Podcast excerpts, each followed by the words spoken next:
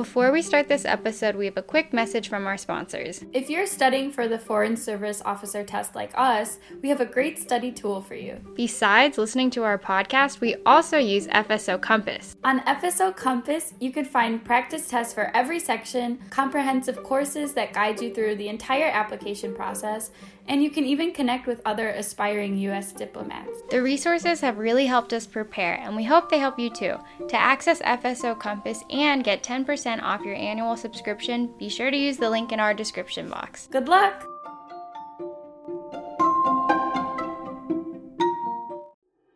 Have you ever wondered why we call French fries French fries, or why something is the greatest thing since sliced bread? There are answers to those questions. Everything Everywhere Daily is a podcast for curious people who want to learn more about the world around them. Every day, you'll learn something new about things you never knew you didn't know. Subjects include history, science, geography, mathematics, and culture. If you're a curious person and want to learn more about the world you live in, just subscribe to Everything Everywhere Daily wherever you cast your pod. Hello, everybody, and welcome back to another episode of How Did We Not Know That? I'm Nat. I'm Jack. And today, Jack is going to tell us about some cool event in history. I have no idea what it is yet. Oh, I didn't tell you. I'm going to cover the apartheid in South Africa.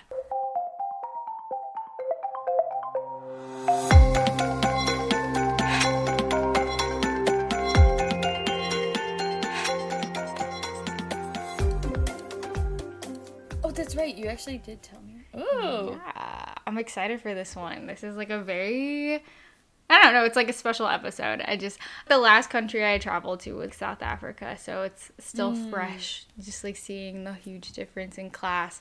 But okay, what is apartheid? Nat, do you know what apartheid is? Can you explain it to everyone? Yeah, isn't it basically like, so South Africa, it was like divided up, and there were places where Black people could live, and then ba- people places where, like, white people could live, and then it's, like, also almost like a caste system where, like, people of, like, if you're white versus a person of color, like, you would qualify for different jobs. So, like, if you're a person of color, like, you wouldn't be able to do certain jobs, right? Yeah, no, exactly. And also, didn't, didn't, well, like, when you were talking about your time in South Africa, weren't you also saying that, like, there's another class of, like, colored people who are, like, half white and half black, and that's, like, a whole other separation? Yeah. No, literally. I think, so, I feel like we talked about apartheid already together as friends, so, like, yeah, that's true. So apartheid was a system of institutionalized racial segregation that existed in South Africa from nineteen forty-eight until the early nineteen nineties. So it didn't end till like nineteen ninety-four officially, which is really, really recent to have racial segregation. Yeah. So apartheid is an Afrikaans word that means separateness. And Afrikaans is a language that's spoken in South Africa, and it comes from the Dutch colonizers. So we're going to go back into some South African history to have, like, a better understanding, because some people still, when you hear South Africa, they think it's, oh, it's, like, Africa, right? So everyone's black. And then if you meet a, South, mm. a white South African, you're like, what? You're from Africa? So the Portuguese were the first of the Europeans to start kidnapping and selling Africans into slavery. In fourteen eighty-eight, the Portuguese get to South Africa, but the local tribes and different groups of people in South Africa actually killed all of them. Wow. Yeah, so they had already, they arrived in like fifteenth century, so fourteen hundreds, to enslave South Africans, which when I say South Africans, I am talking about the uh, all of the different groups. There's like Zulus and, oh, can I do the click? It's like Xhosas. Oh, impressive. So there's like different, yeah, there's just like a bunch of different tribes. So I'm just referring to that. But yeah, they like killed all the Portuguese. Over one hundred fifty years later, the Dutch arrive to South Africa, and then they open up a Dutch East Indian Company port in Cape Town in sixteen fifty-two. Mm. So that's when the Dutch arrive. And when the Dutch arrive, technology has like grown for the Europeans, so they're a lot better at the slavery thing. And they start the slave trade as well. However, they start importing slaves from East Africa. So um, there's, of course, like a collection of slaves also in South African region. But a lot of the slaves, which I discovered, mm. too, when I was, like, touring the museums, they imported them from, like, Madagascar and the East Indies. Um, so, like, Southeast oh. Asia, Malaysia, Indonesian area. And, okay, I just put in a fun fact, but, like, the Dutch colonized Indonesia, if anyone didn't know. And then the English colonized Malaysia, but Malay is like an ethnic group. So when I say Malay, it's not just people from Malaysia, it's people from that Southeast Asian region. Slavery ends in eighteen thirty-four with the Slavery Abolition Act in eighteen thirty-three from the British Parliament banning slaves. South Africa was colonized mainly by the Dutch, but actually the English too in partnership. So for a long part of history, oh. the Dutch and the English were like fighting over control of South Africa. And in eighteen thirty-three, mm. it just happened to be that they were under English rule. And when that was outlawed in, like, the United Kingdom or in England, um, all British mm-hmm. territories, like, banned slavery. So that's when it got banned in South wow. Africa as well. So although slavery ends, there's now this minority group of white colonizers and a black majority. So then we start to enter mm. the time of the white minority seizing control over all of it and figuring out a way to stay in power. Yeah, because, like, they're like, okay, slavery's over, but they're not going to be like, all right, have your own, like, democratic government and, like, yeah, you guys should run for office and, you know. Yeah, I don't think they're going to give up control. Right, exactly. They're not like, yeah, let's all live together now. Like, that's not what yeah, it's be about. Like, all right, yeah. So, in eighteen thirty-four to nineteen forty-eight, I'm just going to give some brief history because nineteen forty-eight is when we officially start apartheid. So, the events leading up to it, during that time, um, there's a lot of discovery of natural resources. They discover diamonds and gold, which makes the land more enticing, like that South Africa more enticing mm. for control. So during this time, white South Africans were forming political groups mm. only for white people, and they're seizing control of the resources, and the wealth is like getting concentrated just for white people. So during this time, there are also activist groups that are formed by black South Africans to protest. And in nineteen fourteen, laws outlawing blacks from owning or occupying land unless under the command of a white master was ran by the National Party, which was a political group run obviously exclusively by white people. So that was a policy that they made it illegal for you to own land, which, as may, you may or may not know, is like the way to build wealth is to own property, because then you can farm the land and then you have products to trade. So that's a, that's a pretty bad yeah. law. It's like very insidious to keep the black community poor. Yeah. So yeah, before apartheid officially starts, there's already segregation between white and black people in South Africa, and that's really visible in urban areas. Mm. So one of the political parties known as the National Party, who were responsible for that nineteen fourteen law excluding anyone who's not white basically from owning property. The National Party is a pro-Afrikaner, which is the white Dutch South African. Okay. And they came to power with the ideology of apartheid, because government's run by white people, and they're like, hey, let's like separate ourselves through a system of laws. And then the white other white people were like, yeah, that's a good idea. And that's how they came to power. So segregation's already a thing, like we said, but apartheid is this really authoritarian and rigorous approach to enforcing the segregation. So, like, think of American segregation, how bad that was before the mm-hmm. Civil Rights Movement. It's like that on steroids. Jeez. Like, it's really, really bad. This is a really important idea to grasp, is that it's actually, it's like racist, first yeah, off. Yeah. Like, um, no question. But it's also economically motivated. Because now that slavery is illegal, how do you get cheap labor to mine all the gold and the diamonds that they found? So they have to keep people poor so they can use them as cheap labor. So you separate them into specific groups, and specific groups can only work certain jobs. Yeah. So the black opposition politics, however, are forming, most notably the African National Congress, which started a youth league in nineteen forty-three to start fostering the leadership of young black people like Oliver Tambo, Walter Sisulu, and Nelson Mandela. So now we're just going to talk about what's apartheid like. Like, how bad is it? What did they do? Yeah. Okay, so the government made people carry I Ds or passbooks. They're, like, actually called passbooks. And they tell you what race you are. And it's purely based on appearance. So the classifications that they had were white, black, and then another group called colored, because this colored group is a special black and white mix that emerges um, through just, like, not even marriage, that was outlawed, but, like, just, like, having children and, like, intermixing. Yeah. Colored people emerged, and also Indians and Malays were also under the colored ah. um, group. So if you're not clearly white, you're not clearly black, you're, like, shoved into colored. Like, just miscellaneous. Like... Mm-hmm. Exactly. And, you know, some people, when they're mixed, it's not always clear, like, what they are. Mm-hmm. Some people look more one side than the other. It's not always super clear to tell. So they created, like, fake science tests to determine if you weren't European, if you looked like you could be mixed. So do you have a guess, like, what how they would test that, maybe? Oh, my gosh.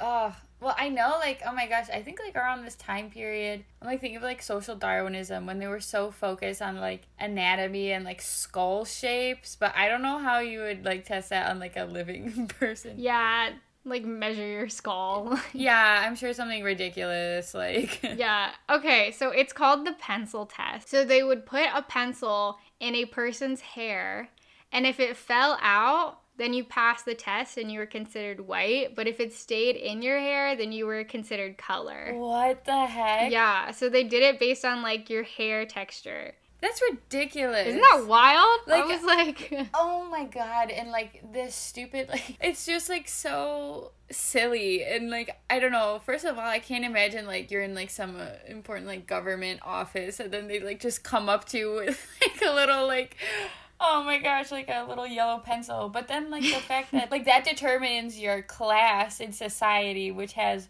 like, obviously, like, that affects the whole rest of your life, and then, like, your children's lives, you know, that, like, has a generational effect, and it's all based on, like, if a pencil stays in your hair? Yeah. That's ridiculous. I know. It's crazy. Well, okay, are, you're probably going to get into this next, but, like, what's the difference between colored and black, like, in terms of what they can and can't do? Yeah, I'll get into that. But basically the other things that they did in apartheid, so once they figured out what group you were in, that was marked on your passbook. And then... everyone who was non-white had a curfew. So if you're colored and if you're black, there's a certain amount of time you're allowed to be outside. And outside? Then after a certain time, you, you're not allowed to be outside anymore. And it's, like, by your passport. What? And if they saw you outside past your curfew, you would be jailed or fined. Oh, my God. Yeah. I had never heard of that. Yeah, it's... that's insane. It's That's what I'm saying. It's, like, it's segregation on steroids. Like, it's... they're yeah. controlling literally, like... all everything everything so um also too, the passbooks, right? If you're not white, you need to always have your passbook on you, because the police are allowed to do, like, mm. a raid on you and, like, a search at any time they want. Like, they can bust down your door and ask for your passbooks, and if you don't have it, again, you could be jailed or fined. Yeah. And it's only for non-white people, so coloreds and blacks. Like, if you're white, you don't have to worry about any of this. Yeah. So Jesus. Yeah. And then officially, interracial marriage is illegal, but also interracial sex. Okay, well, I guess I'm young, so, like, I guess at the time it was, like, you can't have sex if you're not married. But, like, yeah. But, yeah, yeah, yeah, interracial sex and marriage is illegal, and that's just between whites and non-whites. There are segregated beaches, segregated mountains, segregated benches, bathrooms, water, faucets, everything. Like, you're not allowed to go to this beach. It's only for white people. You can't go to that mountain. It's only for colored people. Also, in schools, segregated, of course, the non-white majority only got a fraction of the funding as the white schools. Yeah. Okay, now this is the worst part of apartheid, though. There were forced removals, so the government forcibly removed people from their homes and made them live in specific areas. The reason why this is the worst thing is because this will push you into poverty. They designate different areas. White people can live here, colored people can live here, black people can live here.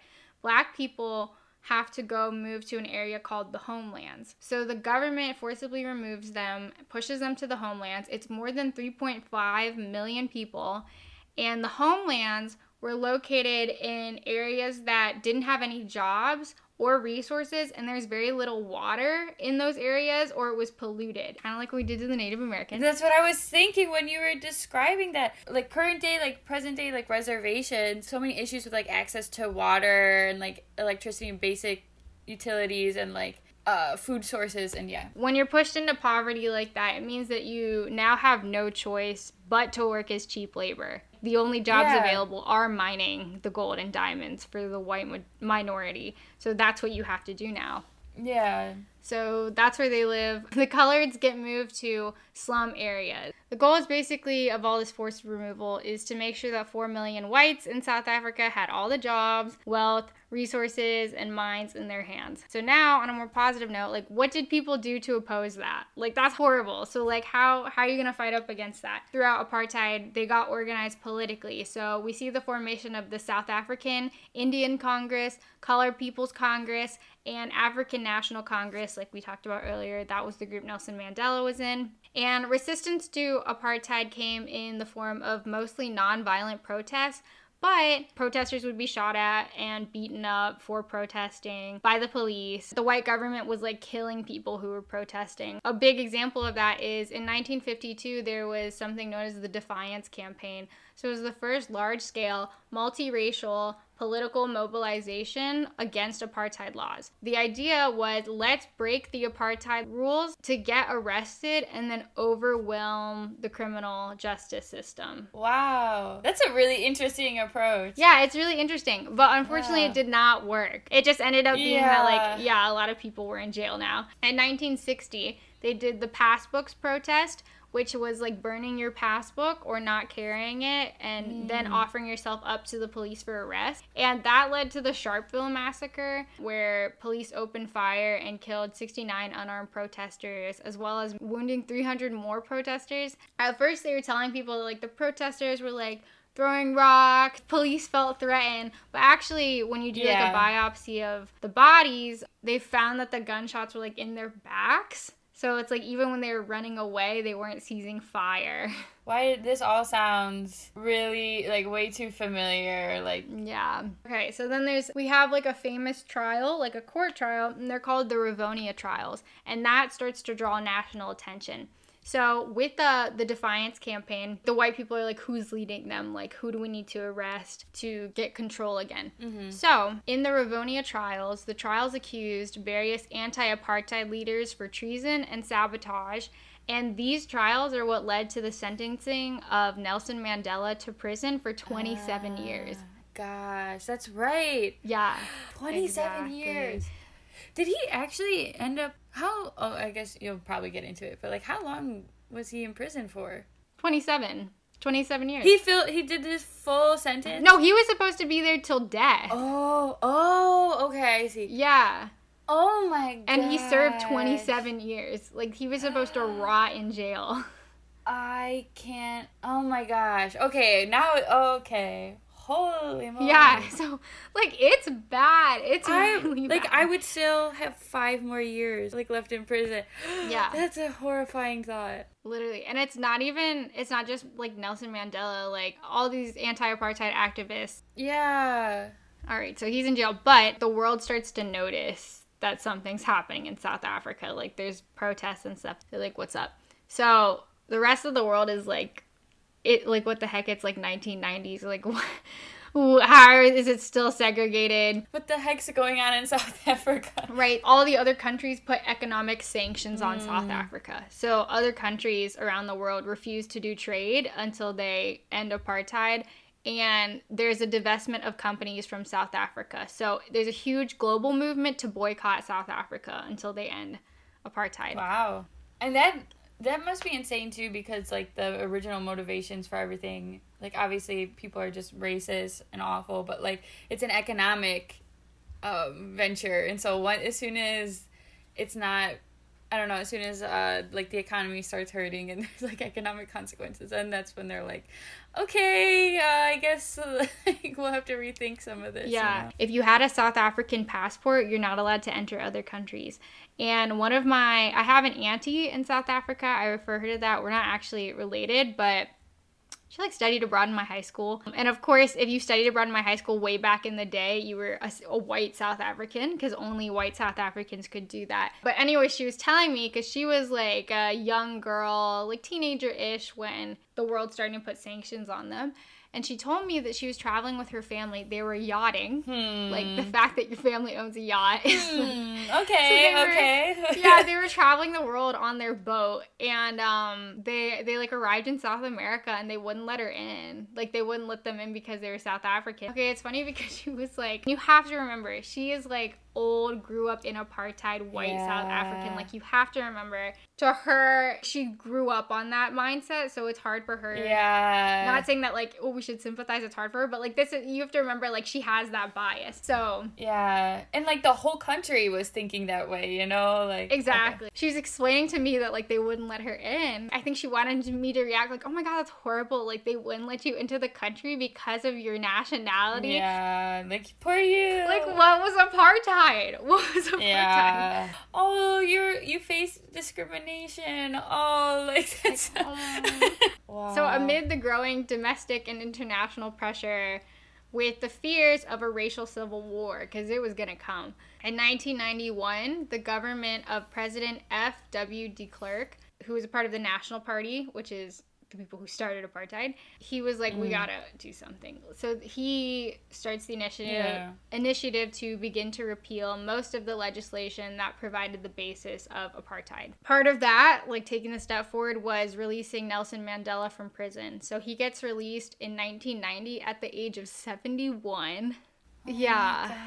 And they start negotiating uh, between Nelson Mandela and... So Nelson Mandela still leads, like, the A N C, right? Like, the African National Congress, yeah. which is, like, the black congressional party mm-hmm. that was fighting for rights, that they weren't, like, really in the government yet, but they were still, like, an or- yeah. organization.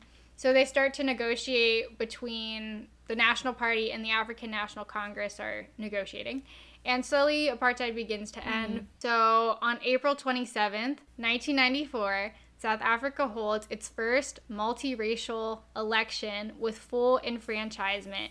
So that means everyone has the right to vote. Oh my because God. This might not have been clear earlier, but yeah, they definitely did not have the right to vote. Like, the government was whites only. So no one could vote. It's just white people. But now, yeah. so now everyone can vote in South Africa, wow. which is huge. Vote twenty twenty if you haven't. Yeah, don't forget to vote. Oh my gosh. Well, also, okay, I... Because the white whites in South Africa are the minority, too. So as soon as this election happens and everyone can vote... Yeah, that's yeah. why you didn't have the right to vote. Because there's yeah. no way they'd win if everyone could vote. Yeah, of course. So, yeah. And off, it's not bipartisan either. In South Africa, there's a lot of different congressional parties now that are up for election. Mm. And... The African National Congress Party wins the election with sixty-two percent of the votes. So that's, like, huge, because there were several different congressional parties, too. Wow. And... That's... Yeah, sixty-two percent is a lot. Wow. Yeah. And Nelson Mandela becomes president. Yay! Oh, I'm, like, getting chills. Mm-hmm. Ah. So in May nineteen ninety-six, the new South African Constitution is made, and this protects the rights of people inside the country. It explains their obligations, and it defines the institutions of South Africa, what their powers are, and how they may use their powers, putting some checks and balances in on the government. Yeah. And President de Klerk and activist Nelson Mandela later win the Nobel Peace Prize for their work creating a new constitution for South Africa. Wow, that's incredible. See, yeah, like like we talked about in the, our episode on the Middle East and the Arab Spring, like the importance of institutions when it comes to, like, changes in government and, like, changes in constitution. Like, the fact that the A N C, despite everything, like, holding them back and oppressing them, they were still able to, like, establish this really strong or like uh like, yeah, a strong political group, even if they didn't have power in the government yet, like they still were like a strong organization. And then like because of that, they're able to successfully put together this like new constitution, you know. So that's, it's just really really incredible that they were able to do that, even though like every single aspect of their life was being oppressed and like controlled and limited. So wow, I can't imagine. So that's when apartheid officially ended. Of course, though, there are lasting effects. So, oh, I also have an interesting side note. When I was in South Africa, one of my uncles, I just refer to him as an uncle, mm-hmm. who was colored, he was telling me, and he was older, right? So I was asking him about apartheid as well. And he told me that when Nelson Mandela got elected, like, a lot of people were encouraging South African army to basically massacre all of the white people. And Nelson Mandela said, if we do that, we're going to take a million steps back. Yeah. In order to move forward as a country, Mandela knew that the country had to move forward without bitterness, because mm. there's still going to be white South Africans, yeah. right? Like you, and there's still white people in the world. You have to find a way to work together, and that's not going to happen if you seek revenge like yeah. that. You have to be such a strong, incredible person to, I don't, like, how do you not have so much hate and anger towards a whole group of people? And like, I, yeah, I can't imagine, like, yeah, you just have to be so strong. And that's like an incredible lesson for like all these countries, like going through changes. Like you can't fight discrimination with like other discrimination. Like it's just gonna be a cycle, and like that's just amazing. Yeah. Yeah, I'd have a really hard time like not resenting yeah anyone, you know. Um, so really admirable. But unfortunately, there are lasting effects of apartheid mm-hmm. that are definitely still seen today. Like apartheid was so recent, some of which just like based on my experience from being there last year, um, it's like very dangerous. Like there's a lot of crimes because there's a lot of poverty. So especially for the Black community and the colored community, it's just not super safe in South Africa. Even just like walking by myself, like I would just call an Uber instead, because it's just not worth the risk, because robberies and like petty crime and theft happen so often. And there's also like a gender violence issue. I was working at like a place called Passop. It's called People Against Suffering, Oppression, and Poverty, which we should go to their website and yeah. donate, because they're a great organization. I love them. Yeah, Passop is a human rights nonprofit that works to help refugees legally entering the country and staying there and getting everything they need done, because a lot of refugees and people seeking asylum, like it's hard for them to navigate a new country, and a lot of them don't speak English that well. And so anyways, I worked for them, but as part of working for them, like there was a huge gender violence issue that was and is still happening in South Africa. And the president actually was going to give like a speech to address it while I was there. So my boss was like, you can go if you want. So I got to go into parliament and literally see the president of South Africa. And he gave a speech addressing it. And then I got to see all the political parties present on their thoughts for solutions, their thoughts on the situation, saying like this, this is also a result of apartheid, because it's like years of abuse to these yeah. like to groups of people, especially men. So they feel that they have to like prove their masculinity by mm. asserting strength over women. So it's a lasting like dom- domestic violence, gender discrimination problem that is a result of being the inferior for so long. Wow. Which I was like, that's a very interesting perspective.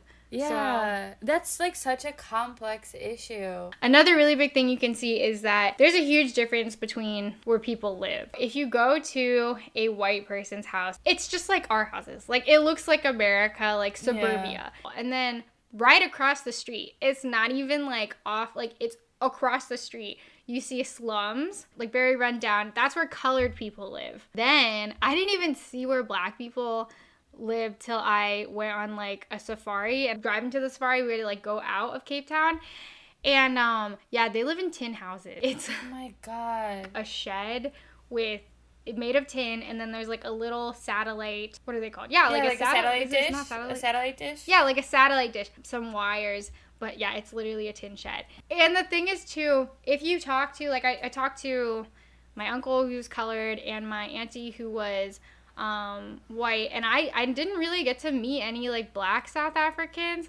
um, at least who had experienced apartheid. I obviously had, like, black South Africans who were my age, mm. but as far as, like, adults, I didn't get to talk to them. But if you talk to a colored or white person, sometimes they'll say, like, oh, apartheid wasn't that bad. Oh. Yeah, maybe for you it wasn't that yeah, bad. You're not on the bottom. The oh bottom God. was probably horrible.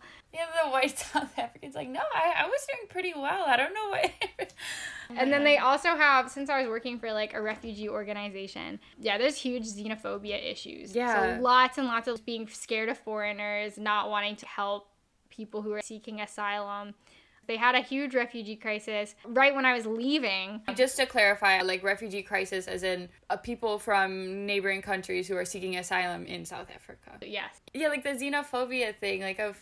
how do you even solve that? Like, how do you fix that? Like, how do you try to, like, eradicate xenophobia? I don't even know. Like, especially if it's, like, apartheid had lasted for so long.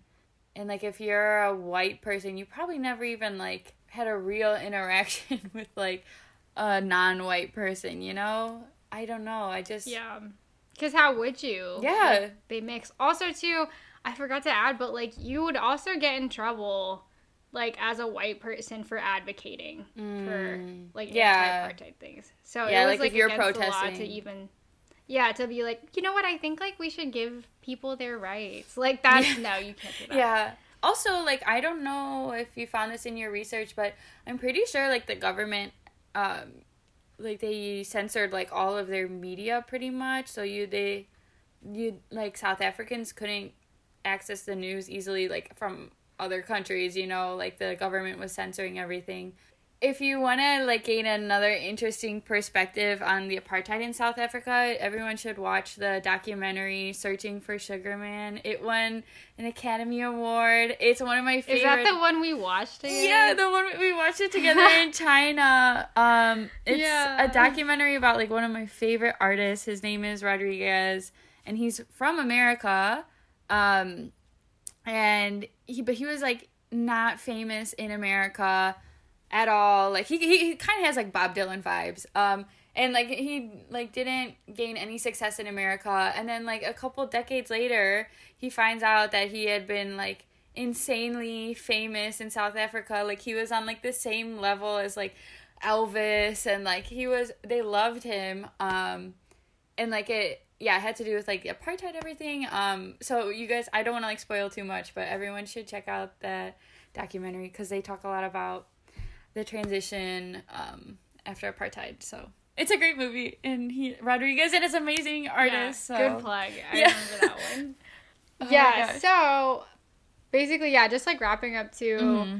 unemployment is still around, like, twenty-five percent in South Africa. So they just have a lot, wow, a lot they have huge. to work with right now. And there's always rolling blackouts, uh, which prevent the com- the country from moving forward economically. So the rolling blackout is huge slabs of the country will lose electricity for, like, extensive amounts of time. Wow. But yeah, anyways, that is a very, very, very brief history of apartheid. Yeah, yeah, no, thank you so much for sharing. Like, that's, stuff, stuff like this is, like, so important to be educated on and, like, know, like, the effects. And, like, just, I don't know, it, it ended in the nineties, so that's just such a weird, uh, yeah, that's just such a strange thing uh, to think about. Yeah, I think if you take away anything from this episode, I think it's important to just remember how recent that was. Yeah. These issues are not in the past. Issues of xenophobia, issues of wanting to separate from others and, like, form an enemy is an ongoing issue. And the reason ap- apartheid ended, it was not like the government had a change of heart. It's because external pressures were placed. Yeah. So... always stand up for what you believe in, and don't put up with injustice if it's wrong. So yeah, wow. Well, thanks so much for sharing, Jack. Wow, I mean, thanks for listening, everyone. All right, bye. bye. This has been an episode of How Did We Not Know That? If you liked it, don't forget to subscribe to us on Apple Podcasts, Spotify, or wherever you get your podcasts from. You can also follow us on all social media, including YouTube, at How Did We Not Know That. If you thought our podcast was low quality, we know. We thought so too. Help us improve the podcast by contributing to our Patreon. Thank you for listening, and see you guys next week.